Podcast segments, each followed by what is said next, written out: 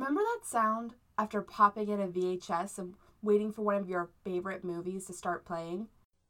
Coming soon to own on video and DVD.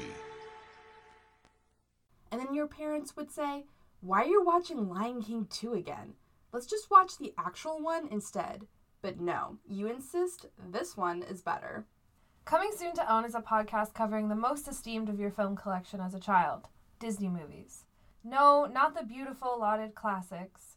Instead, we're going to be watching the low budget abominations that we all loved the straight to video sequels.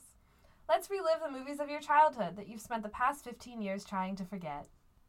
Coming, Coming soon! soon! But not to own.